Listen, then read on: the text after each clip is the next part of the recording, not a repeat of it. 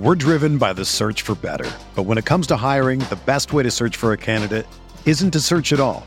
Don't search match with Indeed.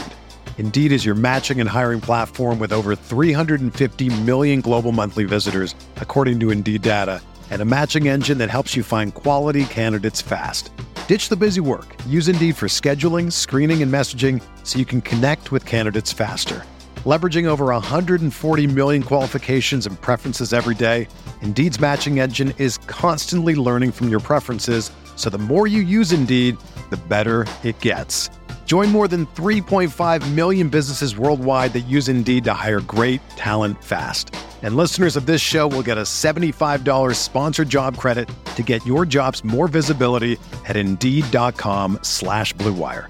Just go to Indeed.com slash BlueWire right now and support our show by saying that you heard about Indeed on this podcast. That's Indeed.com slash BlueWire. Terms and conditions apply. Need to hire? You need Indeed. What's up, y'all? It's Drewski, and I've teamed up with Mountain Dew to produce a hilarious new basketball podcast called The Dew Zone with Drewski. Learn the backstories of your favorite ballers and celebrities like Jamal Murray. Did you have like a favorite team? Was it the Raptors at the time or no? Was the Raptors even started around that time? Come on, bro. I ain't that old, fam. you talking like I'm 50. Taylor Rooks, A'ja Wilson, and many more. You won't want to miss this. Listen to The Dew Zone with Drewski on Apple Podcasts, Spotify, and wherever you listen to podcasts.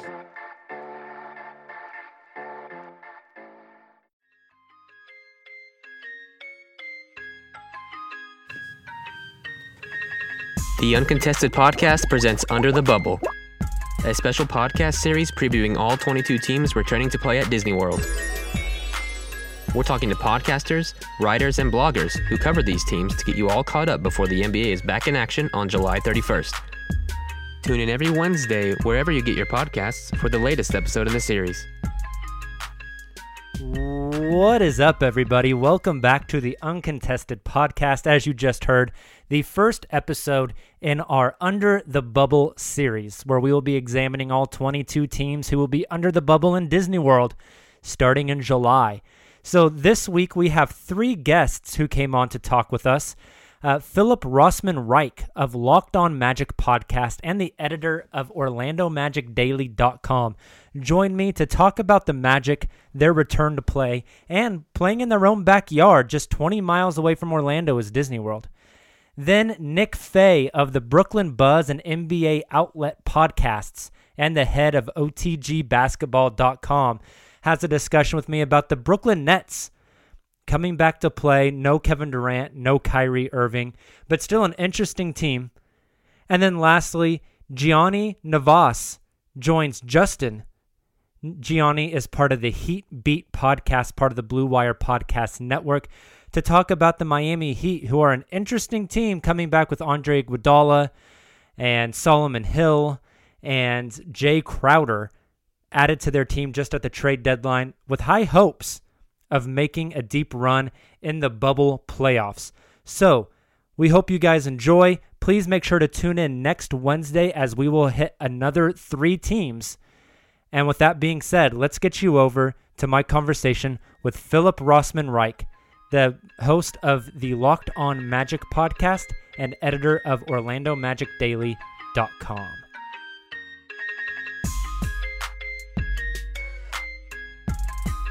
All right, now we are joined by Philip Rossman Reich. He is the host of the Locked On Magic podcast and the site manager and editor of OrlandoMagicDaily.com. Uh, you can find Philip on Twitter. You can find the Orlando Magic Daily on Twitter. Uh, Philip is at PhilipRR underscore OMD. You can find his podcast, Locked On Magic, anywhere you get your pods. Philip, man, thank you so much for joining us today. No problem. Happy happy to be here and happy to actually be talking some basketball for a change. Yeah, it's or future we, basketball, not past basketball. Yeah. Um, I recorded an episode last night actually where I got so hyped up talking about the return to play and then you stop and you really think about it, and we're still like almost two months away. So, but yeah, but it is it's, it's still far off. It feels like, but but it'll be here sooner than we know. Yes, yes, and at least we have actual content to cover. So we want to kind of recap the Orlando Magic prior to the hiatus. So 30 and 35 is where the Magic currently stand Uh, that's good for eighth in the East. They're only a half game back of the Nets, and they're a good five and a half games up on the Wizards. And the Wizards are the only lower Eastern Conference team that have been invited back to play. Uh, Orlando was on a three game win streak prior to the hiatus, beating the Timberwolves, Rockets, and the Grizzlies. And they were 8 and 4 in their last 12 games before the shutdown. So it seems like maybe finding their groove coming down the stretch. Would you evaluate it that way? Yeah, I think I think that's definitely a, a, good way to evaluate it. I mean, I think the Magic ha- have had a really uneven season. Um, there have been a lot of injuries, and, and, not necessarily big injuries. There's obviously the one big injury to Jonathan Isaac, but uh, there's been a lot of little injuries that have kept players out for you know 10, 12 games at a time, and so they they really haven't had a, a full lineup. And you know, coming out of the All Star break or around the All Star break, the Magic finally had a lot of stability. I mean, you know, Aaron Gordon looked healthy really for the first time uh, since early, early in the season, uh, really even the preseason at that at that point.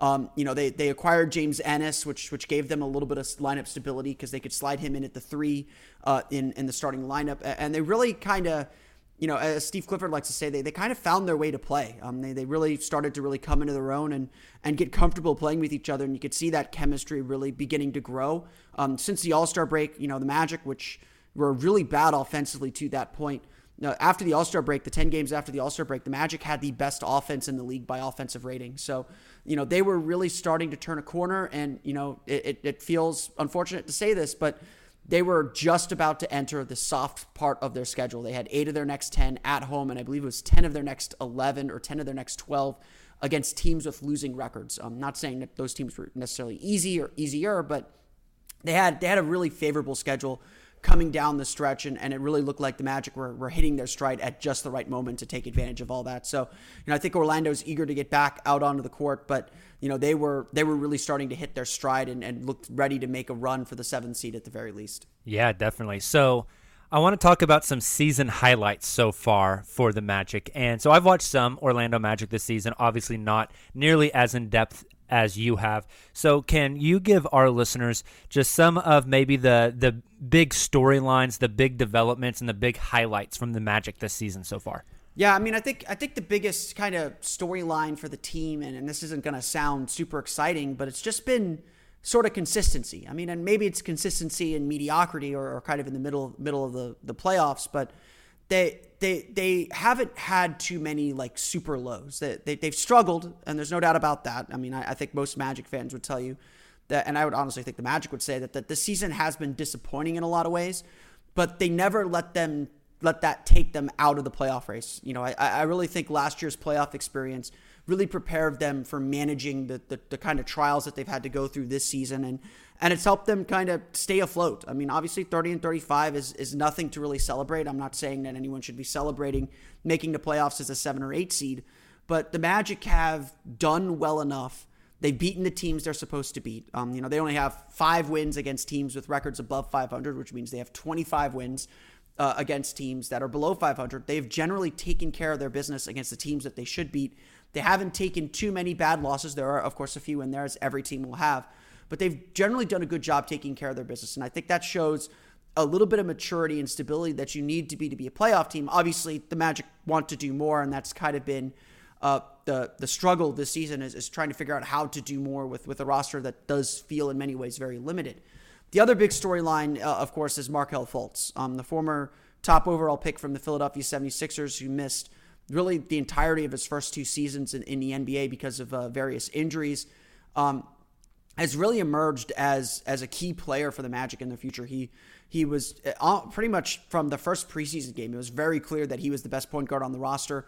The Magic moved him into the starting lineup just six games into the season, which I thought was was happened a lot quicker than I thought it was going to happen. I thought he'd eventually take over the starting role, but not that fast. And Fultz has gone through you know the typical ups and downs you'd see from a guy who's essentially playing his rookie season, playing his first full year in the NBA but he's also been really good. And and as the Magic have trusted him more, the Magic have gotten a lot better. I mean, I would argue that much of the the the surge that the Magic had offensively after the All Star break was because they trusted Markelle Fultz to run the team a whole lot more, and, and he kind of found his rhythm and his shooting rhythm from mid range at least uh, to really lead the team forward. And so you know, the Magic have a lot of really promising young players still. They're still kind of putting a lot of the pieces together, and they've got a lot of got a lot of veterans and young veterans who've kind of kept this team stable to, to keep them in the playoff picture. Nice. So one highlight that I wanted to touch on real quick that's maybe not team related, but is Magic related. How upset are Magic fans that Aaron Gordon still does not have a dunk championship? I mean, I think Magic fans are still a little salty about it. Um, you know, we we uh, uh, we all make the Dwyane Wade joke. You know, whenever whenever whenever Dwyane Wade says anything, we usually give that a nine out of ten. There you um, go. Um, but it's it, you know it, it, was definitely frustrating to watch because you know the the Magic are a team that's very much in the shadows. Um, you know, they're not on national TV a lot. I think they had one nationally televised game this year. Um, it actually got moved. Um, so but they still only had one. They got one taken away and one added. Um, so they're not a team that a lot of people pay attention to. So yeah, All Star Weekend uh, with Aaron Gordon in the dunk contest and him putting on an, a second performance that was certainly worthy of a championship. Um, it, it, was sort of the Magic's time to be in the spotlight, uh, uh, at least in the national conversation, because you know no one's really talking about a seven or eight seed uh, in, in, the Eastern Conference, especially. Um, but it, it, was definitely frustrating. You know, Magic fans, I, I, think we want attention. We do want people to know that we exist, and know that that this team is, is actually pretty good. I mean, I think there's still a little bit of a perception that the Magic are kind of lost in the wilderness, which you know was certainly the case two years ago, but I don't think it's the case anymore. Um, and, and, so not winning that, I, and especially a Heat player winning it, and a Heat player kind of being part of of the decision uh, of them not winning it, I, I think that definitely rubbed Magic fans the wrong way. And I think you know everyone, and honestly, I think Gordon is you know, I think he's over it to a certain extent, but I think he's a little frustrated with it too because he's probably one of the best dunk contest performers of all time, and he just got, you know, he got beat by the judges uh, and and two very good dunkers. Don't get me wrong, but he got beat by the judges on, on two separate occasions. Yeah, definitely. So, how many Magic fans do you think have that diss track on their playlist? Oh, I'm sure very many do. I mean, AG put out a couple tracks, and, and I'm sure they're. I'm sure once we're back in the Amway Center, if, if Aaron's still on the team, uh, they will get played a, whole lot. Oh, that'd be awesome. Yeah, I didn't even think of that. Um, all right, Philip. So we've touched a little bit on this, but injury concerns for the Magic returning to play. You, you've talked about Jonathan Isaac a few times now. Is he expected to not play down in Disney World, or do they think he can come back? And what other injury concerns do the Magic have uh, coming back to the resumption of play? Yeah, uh, I mean, and for those who don't know, because because Isaac's injury happened, it feels like a millennia ago on January first. But you know, Jonathan Isaac is probably the most promising player on this team. Uh, he's yeah, I love Jonathan Isaac personally. He was he was probably going to be on the all defensive team this year. I mean, he was he was averaging he was uh, he was leading the league in, in stocks, steals plus blocks. Um, so he's like he was top. I think he was top five in blocks when he got hurt, and top ten in steals, which is you know just an incredible amount of defensive versatility. Uh, and he's still so young; he's still learning so much about how to play defense. But I always tell people this: you know, Jonathan Isaac is the one guy on the Magic who does something at an elite level. And obviously, to win at the highest levels, you need players that perform at elite levels. And, and Isaac's defense, his rim protection, you know, is his ability to change the game as a wing player um, you know, I, I, trot this stat out all the time. Uh, the defensive player of the year has been a center every single year. Or, or, or, not, I'm sorry. Let me let me correct that. Um, the the blocks leader has been a center every single year since 2004 when Andre Kirilenko led the league in blocks. Um, Jonathan Isaac was on track to at least flirt with leading the league in blocks per game. Um, and so I, I, I, think I think the Magic have something really really special with Isaac. Um, unfortunately, on January first, he his knee kind of wrapped around Bradley Beal's leg, and, and he collapsed to the floor and, and suffered a posterior um, uh, lateral corner injury in his left knee, and it's it's not particularly clear if he's going to be ready to return. I mean, Isaac is. You know, now that the training facility is back open, he's been running on the Alter G machine, which sort of like creates a low gravity environment for for him to run on in the treadmill. Um, and, and, it's not entirely clear if he's going to play. Um, Isaac has essentially said now that this hiatus has lasted long enough, he said that if he's clear to play, he would love to play. But it, it's not clear uh, whether that's going to happen. Um, the Magic are typically very, very cautious and, and very, very patient with injuries. Um, you know, they Isaac had an injury his rookie year where he sprained his ankle, and it took forever for him to come back, and it's not particularly clear why. And some of it was just kind of an abundance of caution. That Magic team was going nowhere. It didn't really make sense to throw him back out there until he was 100% healthy. And, and actually, they did throw him back out there in December, and he had a, he kind of had a relapse, and so they kind of kept him under wraps that entire rookie year. Um, so I, I think the Magic kind of view this as if he's ready to go, if, if we can clear him to play, if we're confident that he's 110%, he will play. Um, but I think there's a fair amount of skepticism that, that he will reach that point and, and that the Magic, you know, with not a whole lot to play for. Obviously, they want to make the playoffs. I, I think they want to climb to seventh, but they know they're not competing for anything real. And I think they know that Isaac is their most important long term asset. If, if they can protect him, I, I think they will. So I, am not expecting that Isaac will play. Um, another minor injury to look out for that should be okay. Um, Evan Fournier missed the last three games before the before the season went on hiatus with an elbow injury. He was still getting some rehab and some treatment on it when the bat, when the practice facility reopened. That I would suspect that he'll be ready to play uh, when when the season resumes on July 31st. All right, very good. Yeah, um, I'm a huge Jonathan Isaac fan. You kind of hit the nail on the head there, but he's such a unique player. Uh, his length, his versatility. So I would love to see him play, uh, but I would totally understand if the Orlando front office just decides to um, really mitigate that chance of him getting re-injured. So, um, all right. So we kind of talked about how Orlando was doing before the shutdown. Uh, I want to talk about, and, and you've mentioned this a few times here, their place in the seeding. So Orlando is currently eighth in the East, only a half game behind Brooklyn, and they have that five game, five and a half game cushion on Washington. So I want to kind of pick your brain on how you think Orlando will perform down in Disney World. Do you think they'll climb? There's no way they can climb up to six. The gap between seven and six in the East is a freaking canyon. Um, and as we now know, per the the rules that they've agreed upon for this play-in tournament for eight and nine, the nine seed would have to be within four games. So that means Washington would have to climb uh, to to within four games. Right now, they're within five and a half to even force a play in with Orlando if Orlando ended at the eighth seed. So, with all of that being said, Philip, where do you foresee the Orlando Magic landing at the end of this eight game regular season down in Disney World?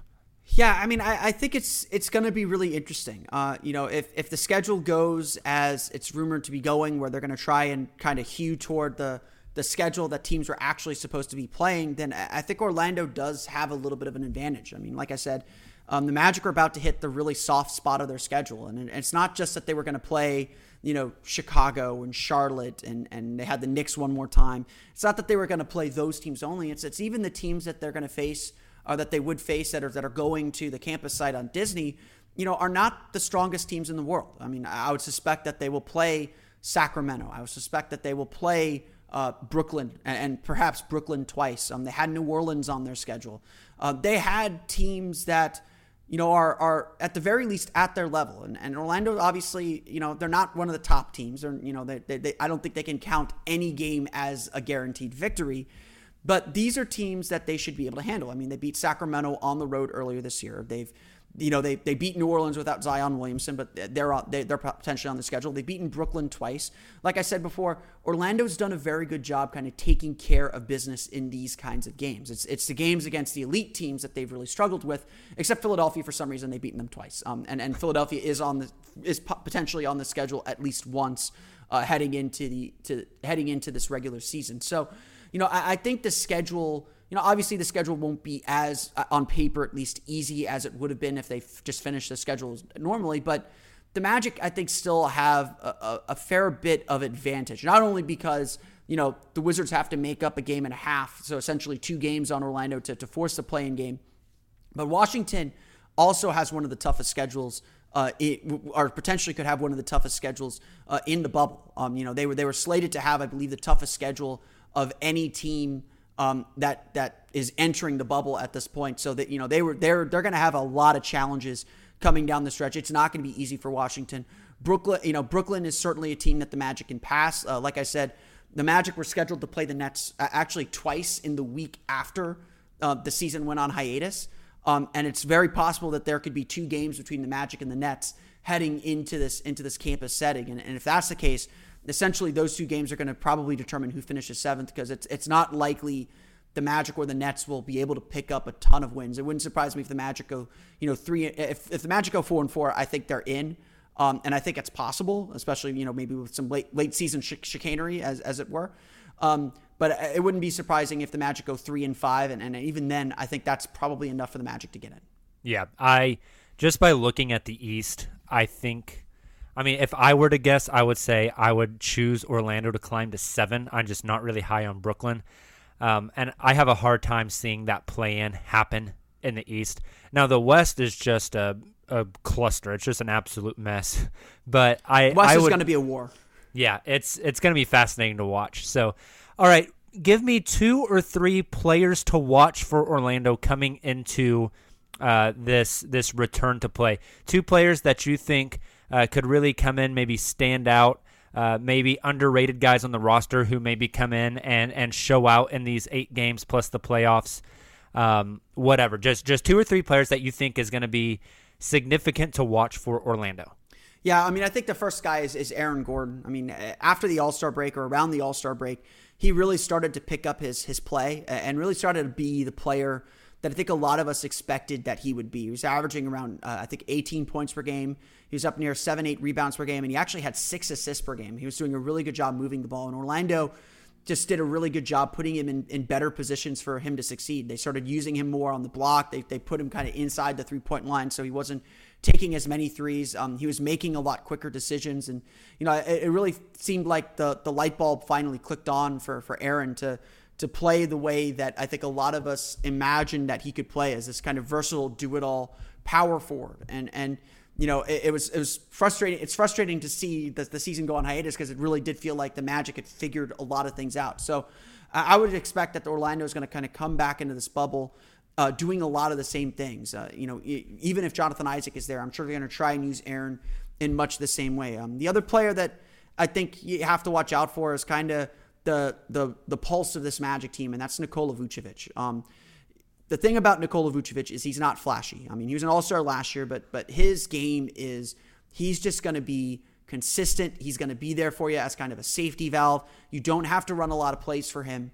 Um, but if you get him on the move, if you get him on pick and rolls, you know, or pick and pops, you know, he's going to be there for you, and he's going to attract attention from the defense. And you know, his ability to score is really what paces the Magic in a lot of ways. He's quietly one of the best passing big men in the league. Um, I don't think a lot of people talk enough about his passing. Uh, and the Magic do run a lot of offense uh, through him or around him, what might be the better way to say it. And so uh, I think, you know, I think Orlando, when they get back to work, they're going to rely a lot more on him and, and rely a lot more on what he's what he's doing to kind of give them the stability as as everyone kind of figures out figures themselves out once again. Um, I, I, think that that's I think that those are definitely the two key players. Another another player to watch though that I think a lot of us are interested in is to see what Mo Bamba looks like when he gets back to work. Um, Mo was really starting to come into come into his own. He was starting to shoot more efficiently uh, when we hit the hiatus, uh, and he was showing a lot more understanding defensively. I mean, his block numbers have been pretty good. He, I mean, he's a natural shot blocker just because of his length, but his defensive positioning was a lot better. And while you know, he was still getting out muscled a lot. That's, you know, that was something that, that he can work on. And, and it's apparently something he has worked on. I mean, uh, he's, he told uh, season ticket holders that, that he gained 28 pound, 28 pounds during the hiatus. And, oh my gosh. And Steve Clifford said, Steve Clifford, I think told the Orlando Sentinel that um, his, his staff told him it isn't bad weight. It, it, it was, it was generally good weight. Uh, and so it, it sounds like, Mo might be coming back a, a, very different player. And of course, the big criticism with Mo Bamba uh, was that he's just not strong enough to play meaningful minutes at center. And, and I would agree with that. I, am a, I'm a big Mo Bamba fan. I, I think there, there's, there's something there. Um, he's just got to put all the pieces together and, and kind of get some confidence. Um, but that's really not going to come until he puts on the weight. And, and so it sounds like he's put on a little bit of weight. Uh, and so it'll be interesting to see what happens when you kind of throw him into into the fire here in, in these postseason games. And and I think every team is going to have to rely on their depth. I don't think teams are going to be able to come into this bubble and play guys 35, 36, 37 minutes. It, minutes are going to be watched very, very carefully. And I think teams are going to have to rely on their depth. And so if Mo Bamba can give the Magic uh, some meaningful minutes off the bench, um, I, I, think that that's, that's going to be critical for the Magic to, to get to the seven seed and, and, and secure their playoff spot. Perfect. Yeah, I wanted to ask you if there were any players that you thought maybe benefited from the time off. We've essentially had a, a mini off season where players could some players could work on their game, work on their body. So it sounds like Mo Bamba might really be that guy for Orlando. And yeah, if he can come around, I think that would be a, a massive benefit. Um, all right, Philip. Well, in order to get you out of here on time, I just have one more question for you. This is kind of a fun one to finish us off. Since the NBA is resuming down in Disney World, we're going to play a quick word association game. So I'm going to name a Disney character, and then I want you to tell me which player from the Magic is like the best comp for that character. All Okay. right? Okay. Okay, let's start with. I have a list of characters here. Um, but let's just start with the uh, the icon Mickey Mouse. Who's the Mickey Mouse of Orlando Magic? It's probably Aaron Gordon. I mean, he's he's the most he's the most popular guy. He's he's kind of the the face of the fran- face of the franchise in, in some ways, even though he's maybe not the best player. Um, but but I think he's the guy most people want to be around. So so I'll I'll, I'll give Aaron Aaron the love as, as Mickey. All right, uh, Hercules. Hercules is ooh, I'm trying to think who's who's kind of the weight room all star. Uh, um, I'm, I'm blanking on this. Uh, I, don't- I That might be who- Aaron Gordon again a little bit. might, I mean, he, it he is be, pretty good. it yoked. might be Aaron Gordon. Aaron Gordon again. I I don't want to give give it to, to two guys in a row. I forget who won. The Magic have an award they give out called the uh, the Iron Magic Award to, to whoever makes the most uh, weight room gains, and I forget who won it this year. Um, I, I I mi- I might have to think a little bit harder on this. No, one. you're I'm trying fine. to- Trying Um, to go through the roster here real fast. What? So so let's move on to another name while Okay. you're thinking. Uh, Simba from Lion King. Simba is Simba is definitely Jonathan Isaac. Okay. He's okay. gonna he's gonna be the king someday. Uh, he, he's already got the lion theme. It, it's uh, you know his smile light, lights up a room. It, it's it's it's definitely Simba. Beautiful. It's definitely it's definitely uh, Jonathan Isaac. And then last one. this will be a good one. Uh, Elsa from Frozen. Elsa from Frozen. Ooh. Um, you know, I, I, I, I think Elsa from Frozen is, is probably Mar- is probably Markelle. Um, I, I don't think he understands the power that he has quite yet, uh, and uh, and he's still kind of learning how to contr- how to control control things. But uh, you know, he's he's real smooth and cool uh, to, to go with that to go with that theme as well. Um, uh, and and and I think I think we're all we're all eager to see see Markelle uh, let it go, so to speak. I love it. I love it. Well, Philip, man, thank you so much for joining us today. You guys can check out Philip's work. He is the host of the Locked On Magic podcast, so go download that anywhere you get your pods and check out all of his work at orlandomagicdaily.com. Again, Philip, thank you so much for your time, man. No problem. Thank- Now, I'd like to take just a second to tell you guys about betonline.ag. There's no shortage of action going on at our exclusive partner, BetOnline. NASCAR is back, and BetOnline has hundreds of other games, events, and sports for you to get in on. You can still bet on simulated NFL, NBA, and UFC events 24 7. Or you can participate in the $10,000 Madden Bracket Challenge, a March Madness style NFL simulation tournament that you can enter for free. And live right now on BetOnline's YouTube channel, you'll find an exclusive interview with ex Chicago Bulls Ron Harper, Horace Grant, Bill Cartwright, and Craig Hodges to discuss the Michael Jordan documentary that BetOnline is calling The Final Dance. Visit betonline.ag and use the promo code BLUEWIRE to receive your new welcome bonus and check out all the action. BetOnline, your online wagering solutions. Now let's get you over to my interview with Nick Fay about the Brooklyn Nets. All right, so now we are joined by the host of the Brooklyn Buzz and NBA Outlet podcasts. He's also the head of OTGBasketball.com, here to talk all things Nets with us. Uh, Nick Fay. Nick, how are you doing, man? Jacob, I'm doing great. Appreciate you guys having me on again to preview the same season. Obviously, it's been a weird year for the NBA and a weird year in 2020 in general, but happy to be on. Always happy to talk Nets. Awesome. Well, we really appreciate you. You guys can follow Nick. He's on Twitter at OTG underscore Nick. You can find his podcast, both the Brooklyn Buzz and NBA Outlet, anywhere you get your pods. So make sure to go download those and check those out. Uh, Nick, let's start by kind of, like you said, it's we're previewing the same season, but it really feels like two different seasons. So let's summarize what technically is the first half of the season. So Brooklyn 30 and 34 so far. They're good for seventh in the East and only a half game up on Orlando. Uh, but looking at the standings, it feels like a billion games behind the six seeded 76ers. Yep. Uh, there's there's a chasm there for sure. and the Nets are five and six since the All Star break, but three and zero in their in their last three games, um, and no KD all season. Uh, Kyrie has been inconsistent in and out due to injury. Um, how else would you recap the Nets season so far? It's been a weird season for the Nets, and I think going in, it always felt like it was going to be a weird season, knowing that KD wasn't probably going to play, and it was all going to be about 2021. And then, like you mentioned, the fact Kyrie was kind of in and out of the lineup, and we really didn't get to see him play much. It was just all over the place, and even Caris LeVert missed a good chunk of time. It finally felt like the Nets were maybe starting to hit their stride over those last three games. Obviously, the coaching change with uh, Kenny Atkinson being let go earlier in the year, and then Jacque Vaughn taking over for the last two games just I can't stress this enough. Just a really weird year for the Nets, but still kind of enjoyable watching some of the guys, you know, not take that next step, but kind of just see them grind out games.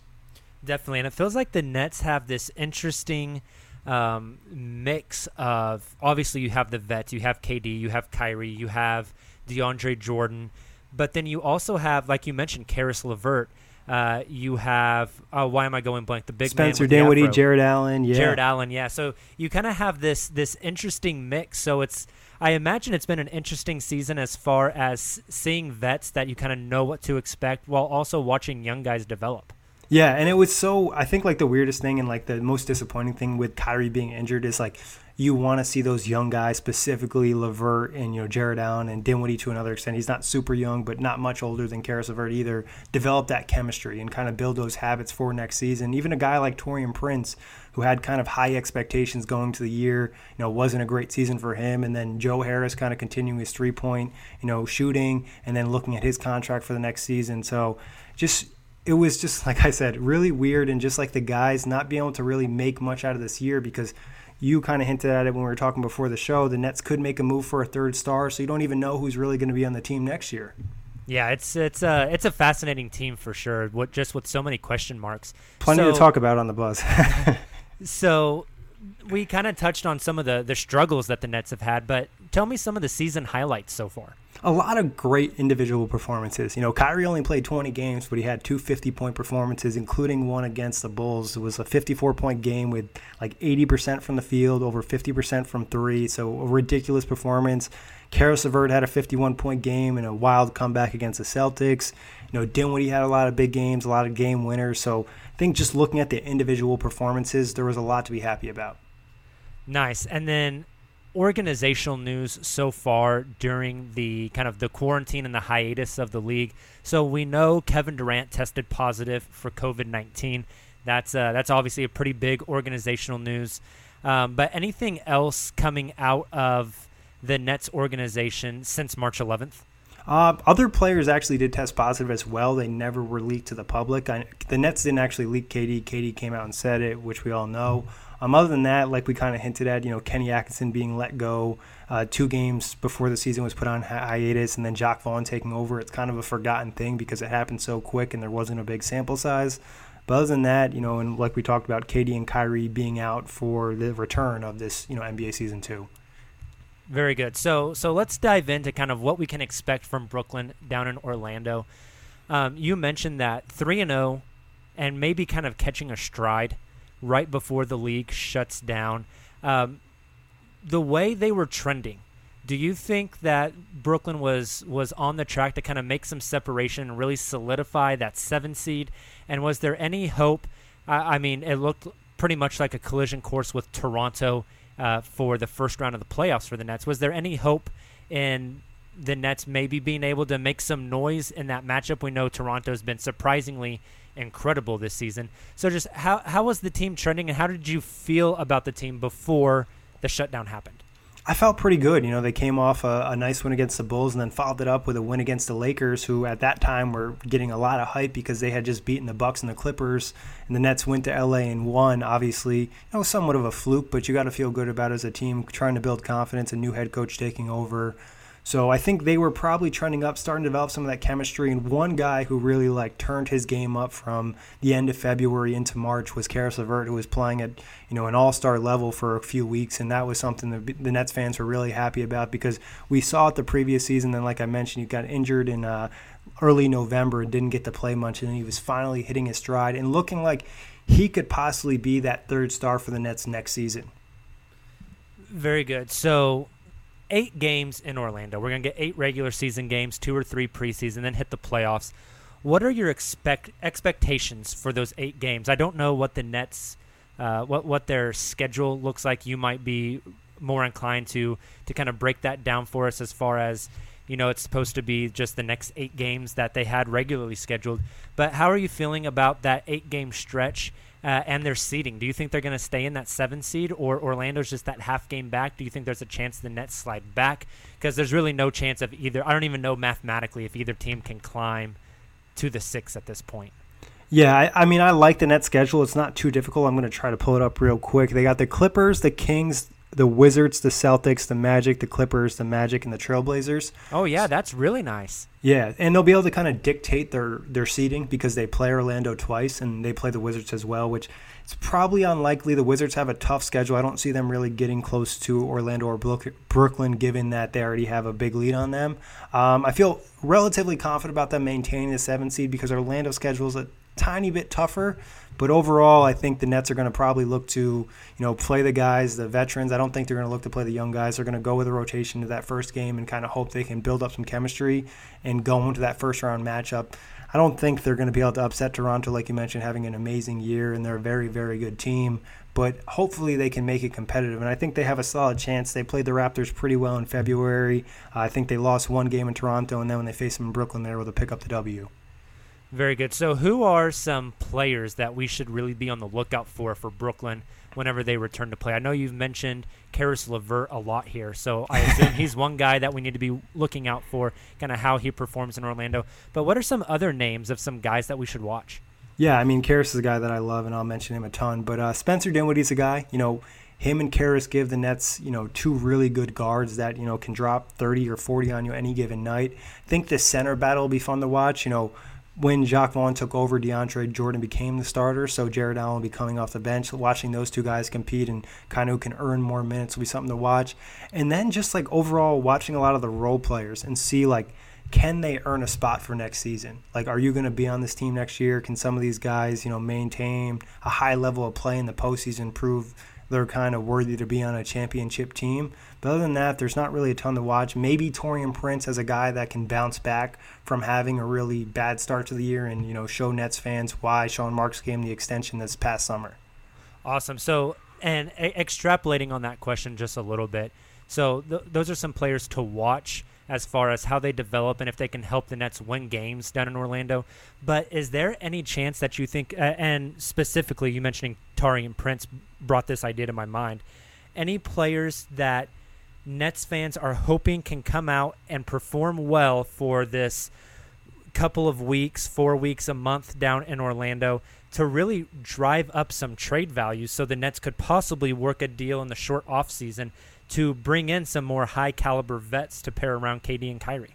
100%. I think, you know, Jack and I just talked on the buzz about how there is benefits to KD and Kyrie not playing. It's a lot of the guys we've mentioned building up their trade value from Caris LeVert to Spencer Dinwiddie to Jarrett Allen to Taurean Prince. I think they're all guys that have been mentioned in possible trade packages for this upcoming offseason being for Bradley Beal or Jrue Holiday or Aaron Gordon or whoever it might be. So I think like – almost looking through the roster, anyone who's a positive asset, you're you're hoping that they can kind of increase that trade value, and they have a really good opportunity because they're going to have the ball in their hands a lot. Specifically, Dinwiddie and LeVert, who are probably the Nets' biggest trade chips.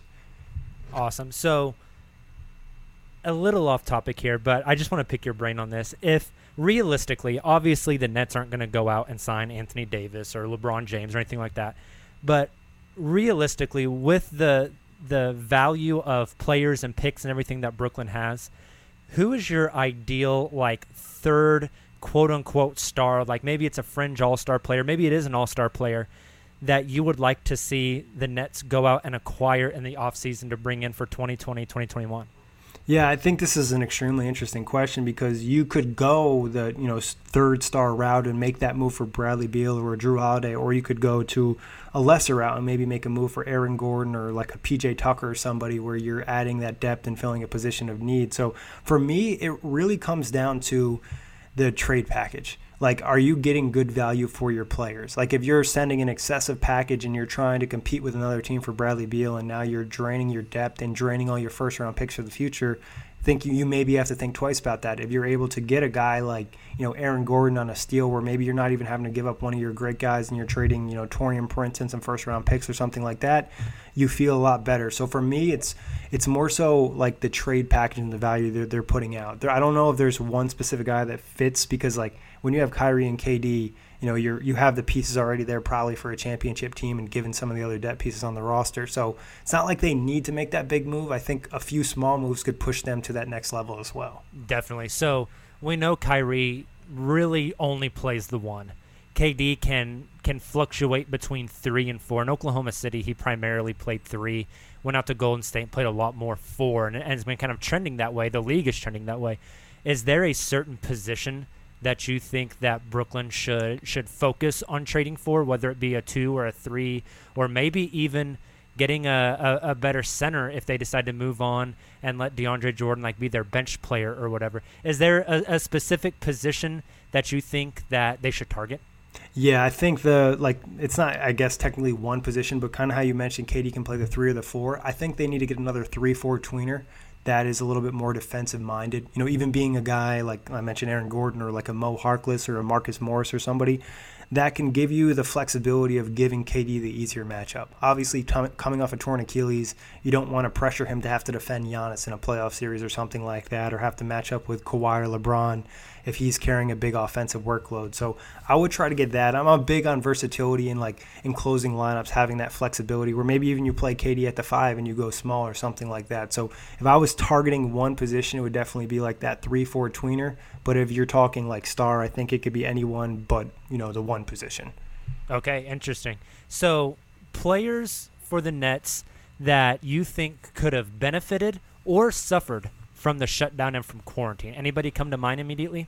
Uh, I would. I know I've been saying his name a lot, but I feel like you could make an argument maybe Caris LeVert because he was playing so well, and then going on a hiatus, you're going to maybe lose some of that, you know, smoothness or the chemistry or just you know the rhythm of your game, and maybe even the same could be spent, said for Spencer Dinwiddie. But I can't say it would be really any different than any other NBA player or anything like that. Like nobody was coming off an injury or anything like that would hinder them even more. You know, some guys have mentioned they're a little bit overweight, but I expect that to be a common theme throughout the NBA. Yeah, we've had discussions on the uncontested on who do we think in the NBA is most likely to come back the most overweight and it's been a fun a fun chat. We all kind of a lot of Jokic and Embiid. yeah, we talked so much about Jokic, but apparently, dude is yoked now. He's got a six pack and is all skinny. So that's going to be interesting. Same thing watch. for James Harden, I heard too. So that's going to James be... James Harden looks like he did a lot of crack cocaine over the break. I'm just going to say he's lost a ton of weight.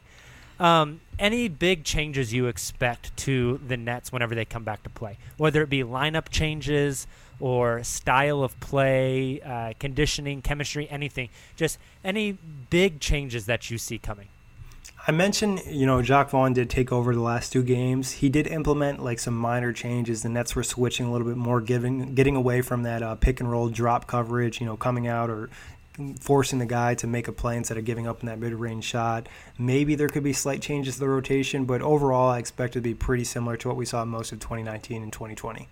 All right. Um, playoff prediction. So you said you see the Nets staying at the seventh seed, and as we mentioned, that ends up with them matching up with Toronto. I think Toronto's pretty safe at two. No way they're getting to one. They could slip back to three if they perform uh, rather poorly down in Orlando. But that Nets Toronto matchup, if that comes to pass, how many games do you think that series goes? And what percentage chance would you give the Nets of being successful moving on to the second round? So I think like the op- optimistic view would probably be six games. The more likely scenario is probably getting knocked out in five, given you know the players that Toronto has, the chemistry they have, and just having more talent. And I'd say on a percent chance that they could pull the upset, uh, I guess I'll go with ten percent. So let's say if the series was played ten times, the Nets maybe could win one out of ten times. Okay, that's fair. And I think trying to compare these these playoff matchups and everything right now is so difficult because the NBA is going to look so different. Yeah. Again, like the the long break is one thing. The lack of a crowd, I think, is going to play more of a role than what some fans are are thinking. You know, the the crowd is really a source of energy for a lot of teams, and Without Especially that- big home court teams. Like Toronto actually is one of those teams. They have an incredible home court. You know, same- Exactly. So I, I'm intrigued by that, and I also think you mentioned a great point. There's going to be like so many different variables where like, hey, like this team just might not be able to gel in that eight games or get back to where they were playing before, and some other team just might get hot during that time. We've seen you know teams get hot during the NBA during certain stretches and you know play above their talent level. So I think it gives you a little bit more hope in upsets because of just the different variables out there. Definitely. Uh, before we move on to my last question, there's been some talk amongst teams in the NBA of finding a way to give teams that had home court advantage some sort of advantage in Orlando due to I, you, you don't have the home court advantage anymore. You played the whole season. I, I like to look at Milwaukee. They busted their asses to have home court throughout the entire playoffs, and now that's gone. Are there any of these ideas that have been floated out that you find intriguing and would like to see them try down in Orlando to give home court advantage teams a specific advantage in Orlando? Um, I can't say one like has really stuck out where I'm like, oh, I absolutely love this. I think there were a few that were a little bit ridiculous, and there was a few that like made sense. Like I think the one where uh, the home court team gets possession every single time at the start of every quarter. You know, it's not a huge thing, but it does give you that slight advantage that maybe could help you win a game, and it's not like a drastic disadvantage for the opposing team. Are you telling me you're not a fan of seating 1 through 16 and drafting hotel rooms? I didn't even know that was an option, but yeah, apparently that was talked about. They would draft who would get to stay at what hotel, and I just that idea, I love that so much. Just thinking of Orlando getting sent down to Motel Six is uh, just an incredible thought. All right, well, Nick, before we let you go, I want to play a quick game. So, since the season is resuming in the most magical place on earth, Disney World, I am going to give you the name of a Disney character, and I want you to come up with a comp for that character uh, of a player on the Nets roster. Let's Okay, do it. So we'll do a handful here. Uh, let's start with one of my favorite Disney characters of all time, Mufasa from The Lion King. Mufasa. So I think you know you're looking for like a great leader, somebody who can kind of steer, steer the team, and I'm gonna go with Sean Marks here. I didn't go with a player. I just felt like there wasn't necessarily one strong leader on the net, so I had to move up to the general manager, and I think Sean Marks has done a good job of leading this team and kind of changing the culture of the net. So he got the nod for me. I love it. All right, let's go with Sean Marks slash Mufasa's son, Simba. Simba, I went with Nic Claxton here, the rookie on the Nets. He's this young gun. A lot of Nets Twitter super high on him and hoping that maybe he could be a guy that develops into an all star down the line. A lot of upside there. Previous head coach Kenny Atkinson even compared him to Chris Bosh. So I think given Simba what he turns into, Nets fans hope that could be the case for Claxton. Beautiful. Uh, Hercules. Who would be Hercules on the Nets roster? So I just had to go with the biggest dude here, and I'm going to go with DeAndre Jordan. I thought you were going to say that. Yeah, I mean, there's no one else that really makes sense. It's not like the Nets have many like physically imposing figures, so DeAndre just being a massive human fits the bill. Awesome. Well, uh, let's go with Goofy. Goofy, I'm gonna go actually with the other center, Jarrett Allen here. He just kind of has like a lanky, swingy vibe to him. Even when he gets fouled, he's kind of flopping all around, and he, he doesn't necessarily have a ton of body weight to him. So, uh, Goofy for Jarrett Allen. Awesome. And then last one, we got to go with the icon, the mouse himself, Mickey Mouse. Who's the Mickey Mouse of the Brooklyn Nets? So this is tough because like you mentioned icon and this guy probably isn't like the icon, but I think Mickey Mouse and I think like everybody likes him. He's like a happy, nice guy. So I went with Caris LeVert here. Okay, beautiful, beautiful. I like how none of the names that you threw out were Kyrie or KD. You kind of went uh, a little. Di- so I sent you a list of characters. Were there any of them that you put as Kyrie or KD? I put Kyrie as Aladdin. I, I don't know why it just kind of gave me that vibe of like just how he is and so that was the only one. I couldn't really think of one for KD because as you know, you know, being OKC fan, like KD doesn't necessarily show a ton of his personality and I'm not sure if like any of these guys kind of fit him. I did Yeah. have one for Spencer Dinwiddie, Donald Duck, because I just felt like he's an important character, but everyone kind of wants him to just shut up sometimes. I wanted to ask you about that. I guess we'll finish with this. As a person who covers the Thunder, the team, most of the players that come through Oklahoma City aren't really big on social media, right? Like Kevin Durant, whenever he left Oklahoma City, he became kind of big on social media, but not during his time in OKC. Uh, same thing for Russell Westbrook. Uh, Steven Adams, I don't even know if that guy's alive right now. Like, I haven't seen anything from him. Shai Gilgeous-Alexander has been very quiet. Chris Paul, um, professional, but but not a very big social media guy. But then you go to Spencer Dinwiddie, the guy who's trying to crowdfund enough money in Bitcoin to let fans choose his next team, right? I, I just, from somebody who covers the Nets, I just want to know your perspective on what it's like to talk about a guy like Spencer Dinwiddie, He was just so blatantly out there publicly. I mean, I enjoy it. You know, obviously, I take like everything he says with a grain of salt. Like that whole thing about like crowdfunding to pick his next team.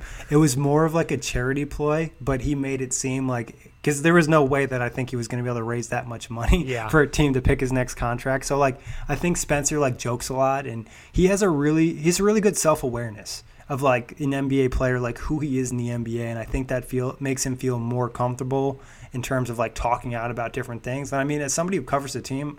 I love it because it always gives me something to talk about. Like it's always an extra topic we can throw on the buzz. Yeah, that's what I was about to say. You, you're never str- uh, struggling for content on your Brooklyn podcast if you have Spencer Dinwiddie to talk about. Actually, and he might even reach out to you on Twitter. Like I've, I've had a couple interactions with Spencer myself. So Oh, that's awesome. Uh, Yes. Don't know if you know this, but a, a slight Brooklyn Oklahoma City tie. Spencer Dinwiddie, I dating or engaged to Andre Roberson's sister Correct. because I- they they both went to Colorado. So Yeah, and they're both really good friends. I actually think Spencer just bought a house with her um, in San Antonio.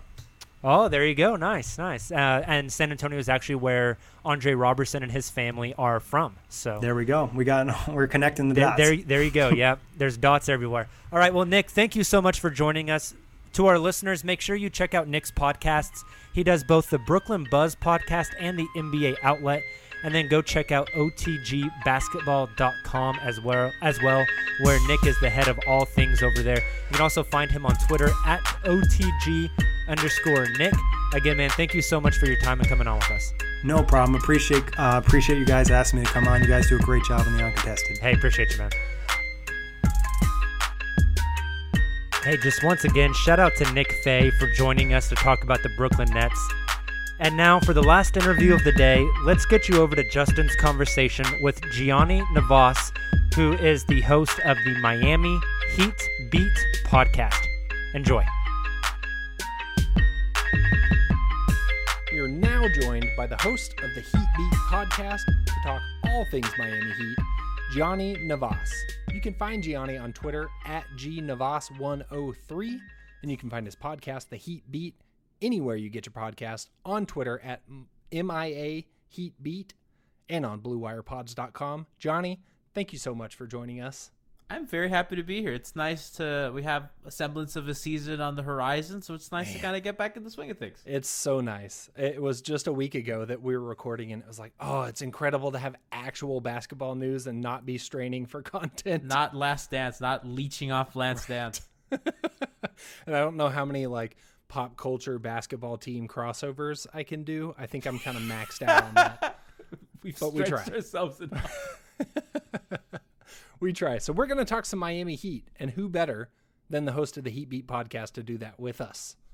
For our listeners who may not be as familiar with the Miami Heat as Gianni is, we're going to go through a brief summary of kind of where the season's at, where it was at before everything halted, and kind of where we are heading back into the bubble in Orlando.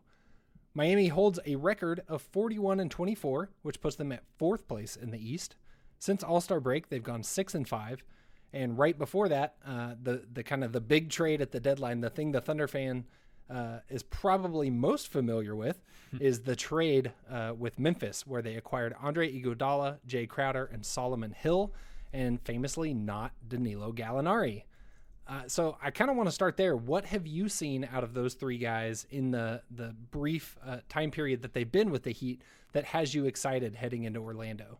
I would like to say that when they acquired Jae Crowder, I I was very anti the trade to start because Justice Winslow. Listen, I've been Justice. I, I made like Justice, Justice. Winslow stand. I am a. We at Heat Beat have built a brand around hashtag Justice Better. We have been Yes. staunch Winslow defenders. He's a wonderful basketball player, and uh, he was really hurt this year. I mean, he's been hurt a lot, but Right. this year he's been like especially Right. super duper hurt I after mean, getting I- a concussion at Denver. It's just I was I was very disappointed when the when the Danilo Gallinari trade didn't go through because I wanted justice. That was He's the whole incredible. reason.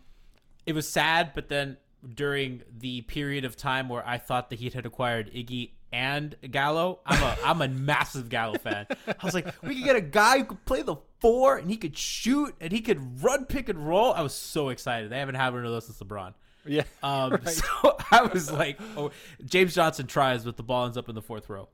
So, but he, he means well. He means, well. You know, um, the thing with Jae was I was unhappy because I know that I've talked to a lot of Celtic people uh, who had been really like, ah, this guy's kind of overrated. You're Yeah. kind of he's living off of that one 39% shooting season. Uh, and his career averages are like 32, 28, 33, 32, 31. Uh, this year with the Heat, he's shooting 39% off almost seven attempts, which is a career high. I have no yeah. idea where this has come from. It's not like he is getting this like obscenely great shot quality that he wasn't before. Um, I will gladly take it. I have no idea what's going on here. Um, Do you think it comes with him to Orlando? I hope so. right. Their offense really depends on those guys hitting shots, especially because Jimmy has struggled. Uh, what he and Iguodala have brought specifically, the Heat never switched before they got here. Mhm. They ran a very, very strict drop defense. Uh, even though Bam can switch, they just didn't because their guards has a lot of stress. When guys like Goran and Tyler Herro and Kendrick Nunn are just minus defenders for the most part Mhm. and having them Right. switch. Uh, now they can throw out these super super switchy lineups, right? So you can have Right. Iguodala and Jae Crowder switch. You can play them together. You they've they've been able to do a lot more creative things defensively, which has been their. Achilles heel all year. Their defense Yeah. has not been good since their hot start. They've just been pretty bad. Right. So let's let's take a look back at the season as a whole. What what do you think are the highlights? What what are the standout moments for this Heat team thus far in the season? Two and zero against the Bucks. Anybody, any Heat fan will tell you, two and zero against the Bucks.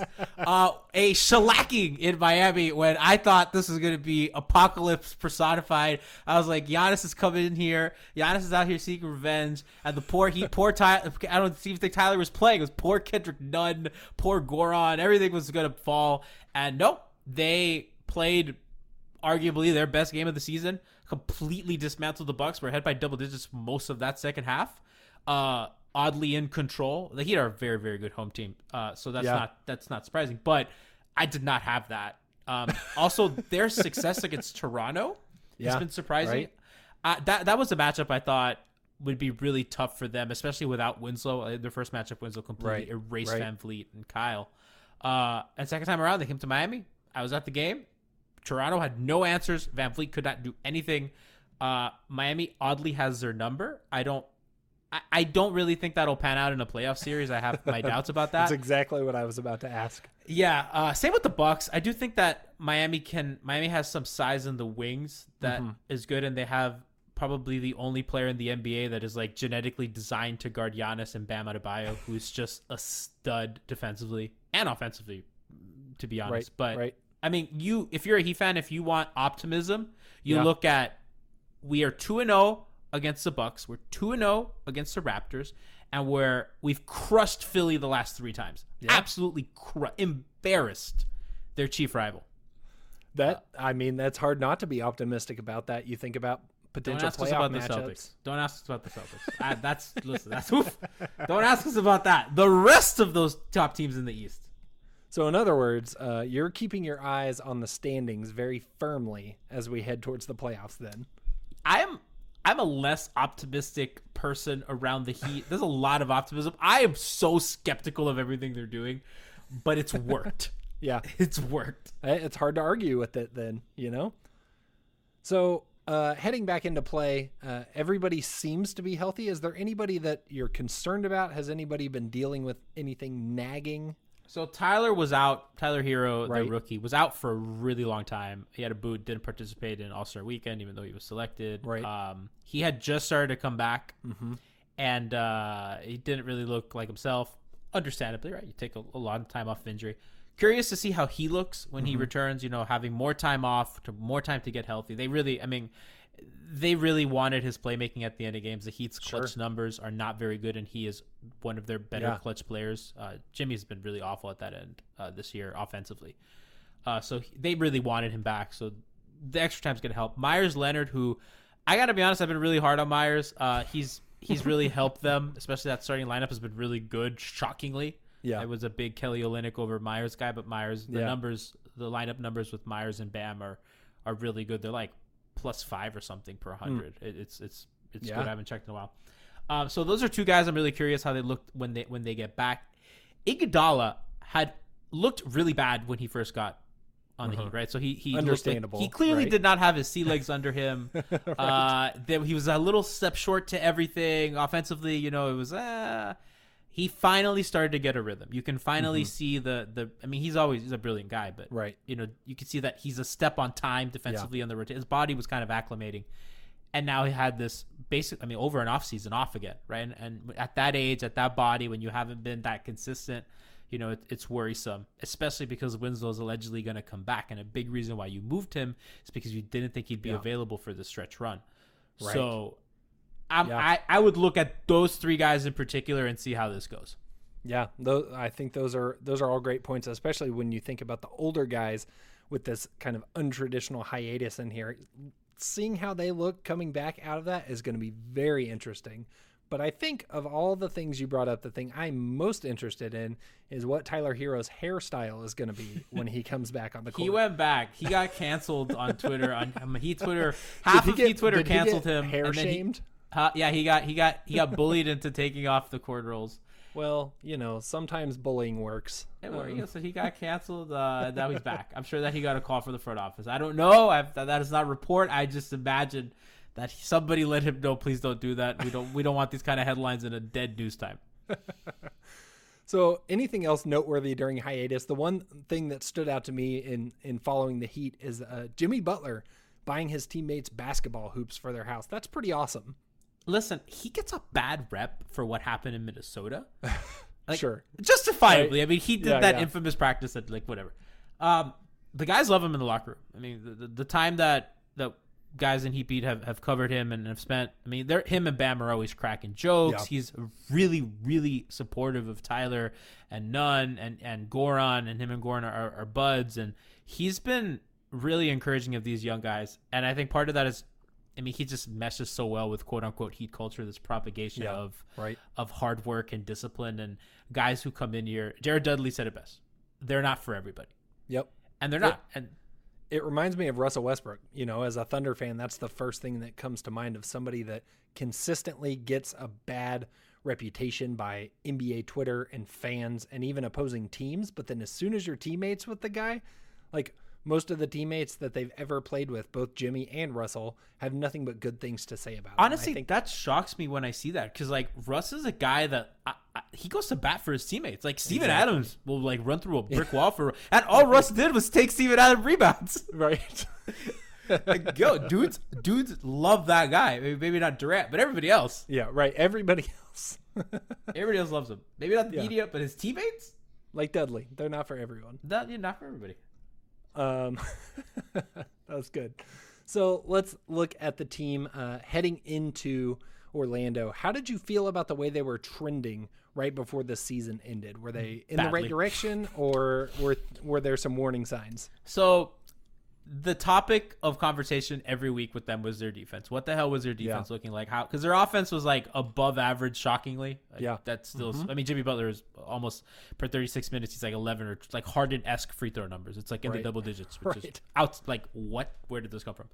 Uh, which has sustained a lot of their offense. The defense, shockingly, has been weird. And I guess when you Mhm. look at it, like I said before, you have these really small guards who cannot Yeah. really like in pick and roll. They're really exposed and off screens and stuff. So you get these guys right, and you start running more switch defense. And and this is experimenting. Spo has only had not a top ten defense, I think, three times in his career, and he's been Mhm. coaching since 2009. So typically, Erik Spoelstra defenses are always top notch. Right. Um, he's been really big on the drop defense since Hassan, since they got Hassan Whiteside and, and all Mhm. that. So they've kind of moved away from that. Right. It started to look good, and then it stopped looking good, and they ended their season with a loss to a Hornet team that they absolutely should have beaten at home. Mm. I think the break is probably good for them in the sense that a lot of them were playing below what they could produce. Jimmy Butler was just not shooting the ball well.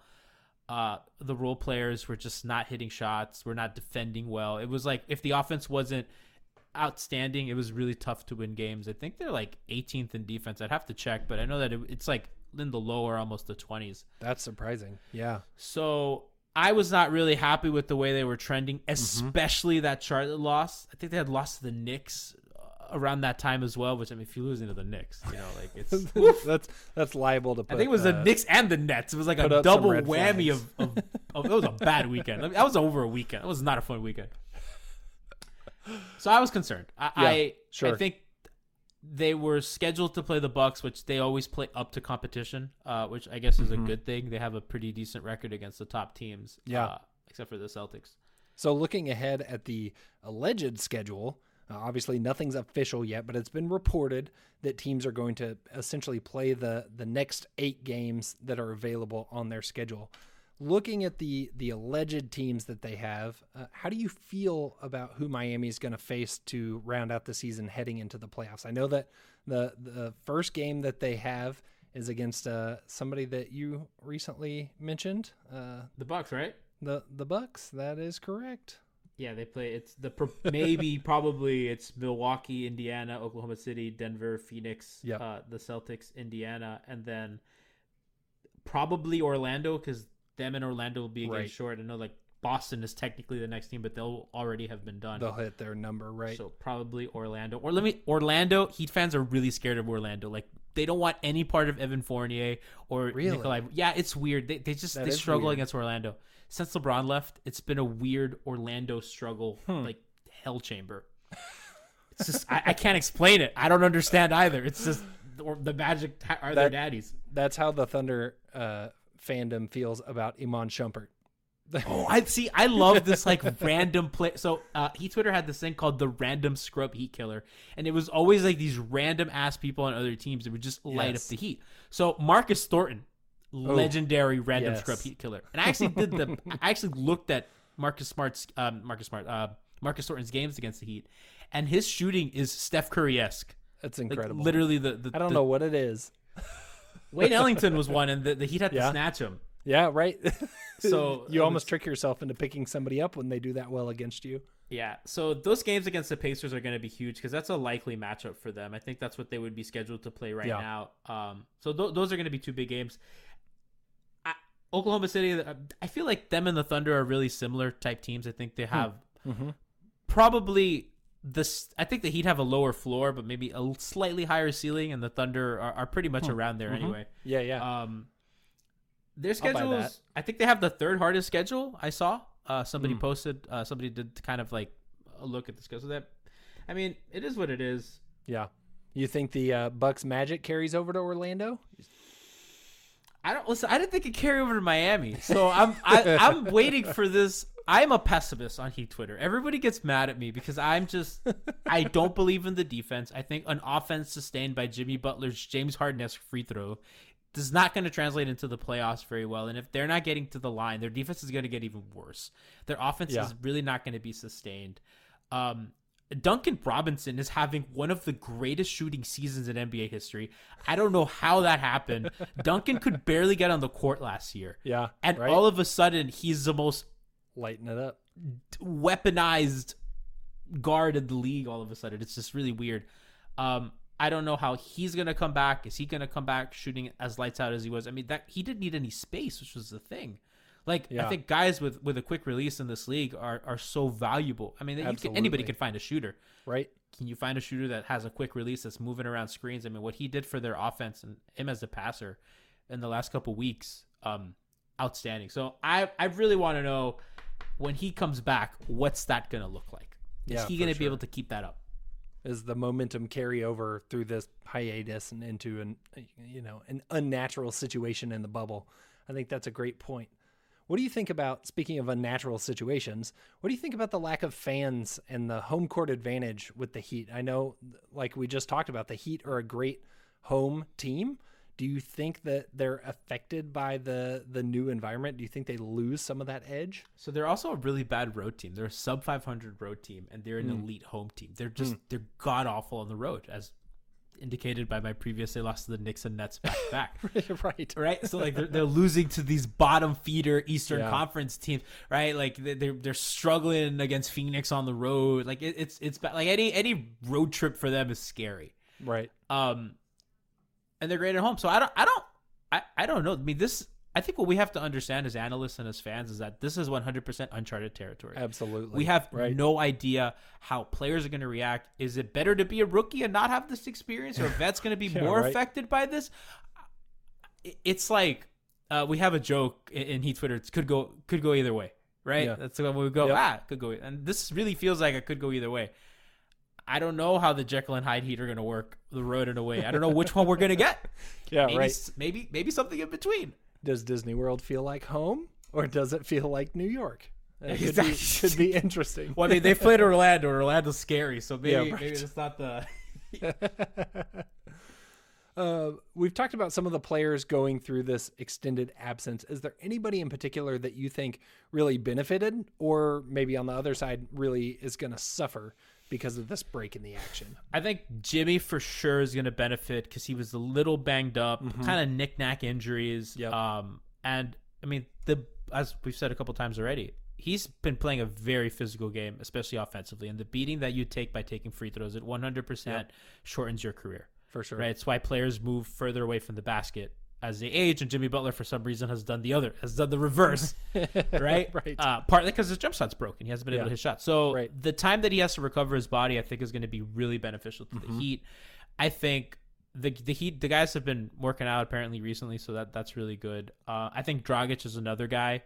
Um, always, you know, an older point guard, Mm-hmm. very very physical. Uh, he always comes into camp in shape, so that's a guy that I, I and he live. You know, apart from the other guys in uh, the Heat players that live in condos, Dragic has a house.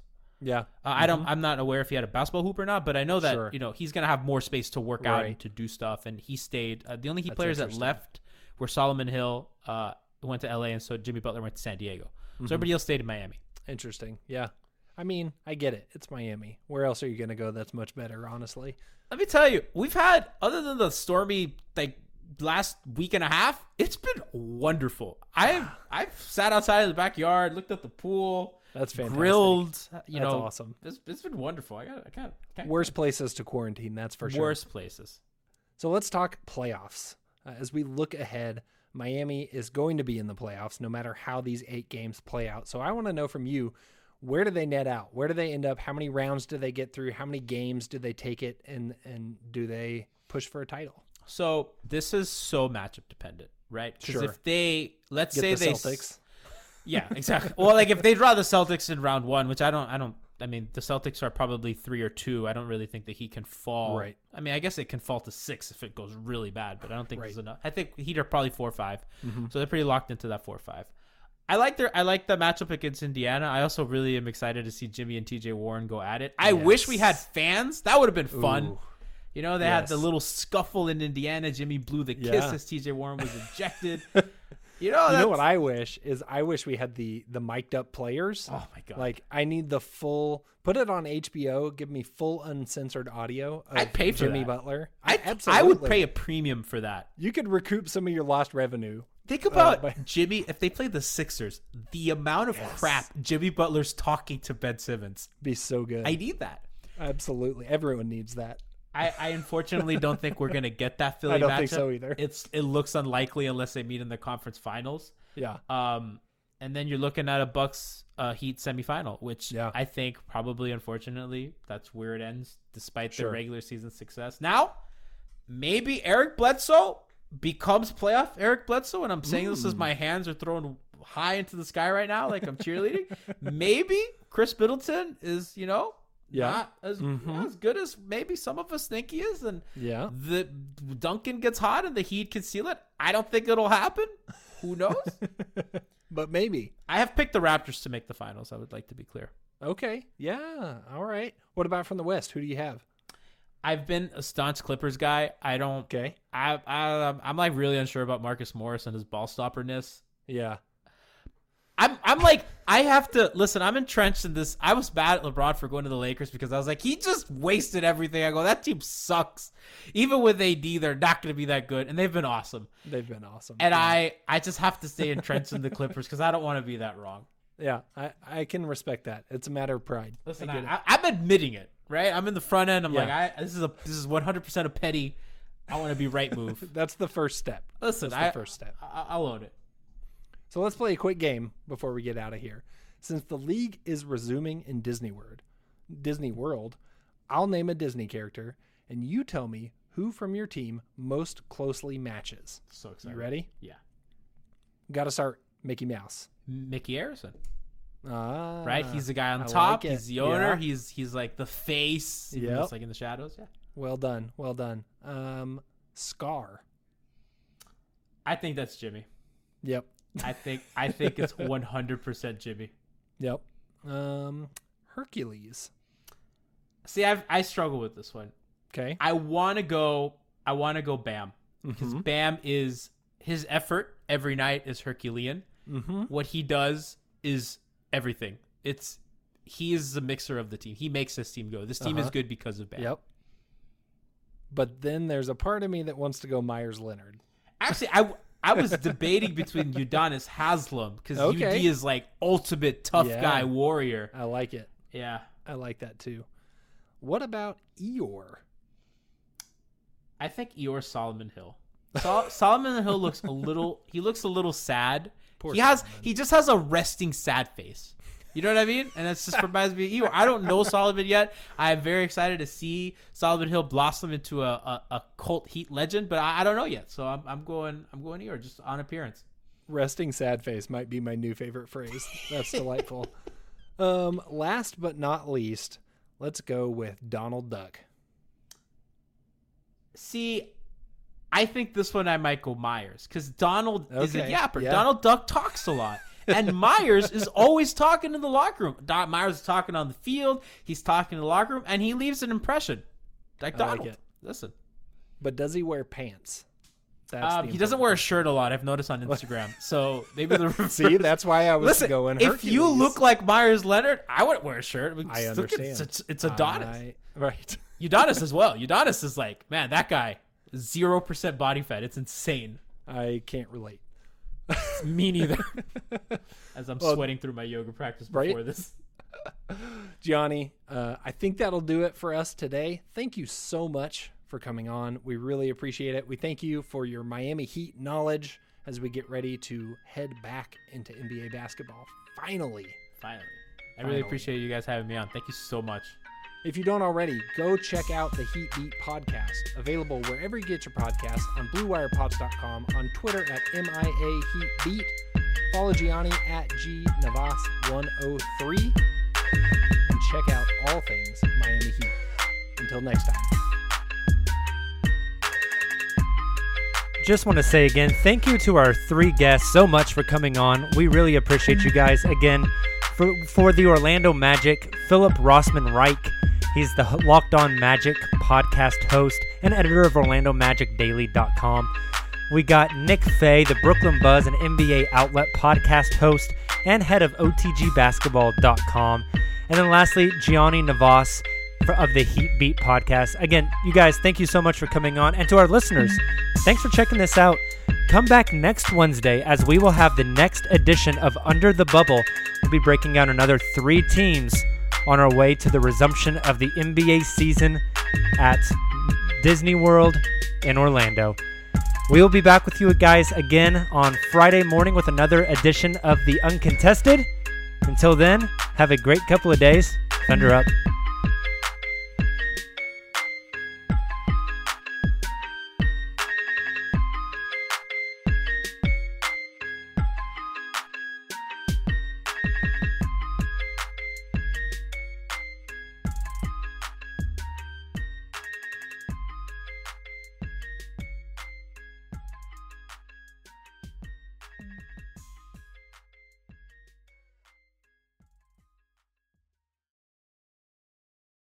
Sugar Ray Leonard, Roberto Duran, Marvelous Marvin Hagler, and Thomas Hearns. Legends, whose four way rivalry defined one of the greatest eras in boxing history.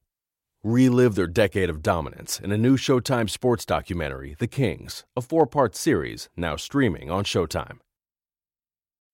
When you need mealtime inspiration, it's worth shopping Kroger, where you'll find over 30,000 mouthwatering choices that excite your inner foodie. And no matter what tasty choice you make, you'll enjoy our everyday low prices, plus extra ways to save, like digital coupons worth over $600 each week. You can also save up to $1 off per gallon at the pump with fuel points. More savings and more inspiring flavors make shopping Kroger worth it every time. Kroger, fresh for everyone. Fuel restrictions apply.